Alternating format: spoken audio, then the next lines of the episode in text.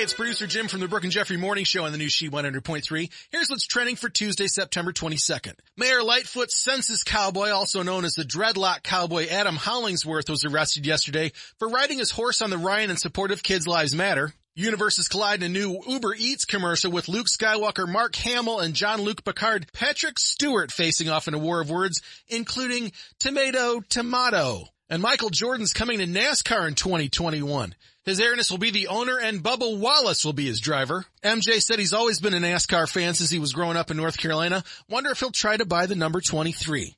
That's what's trending for Tuesday morning, the first day of fall. Have a great day and thanks for listening to the new She 100.3, the best variety of the 80s, 90s, 2K and today.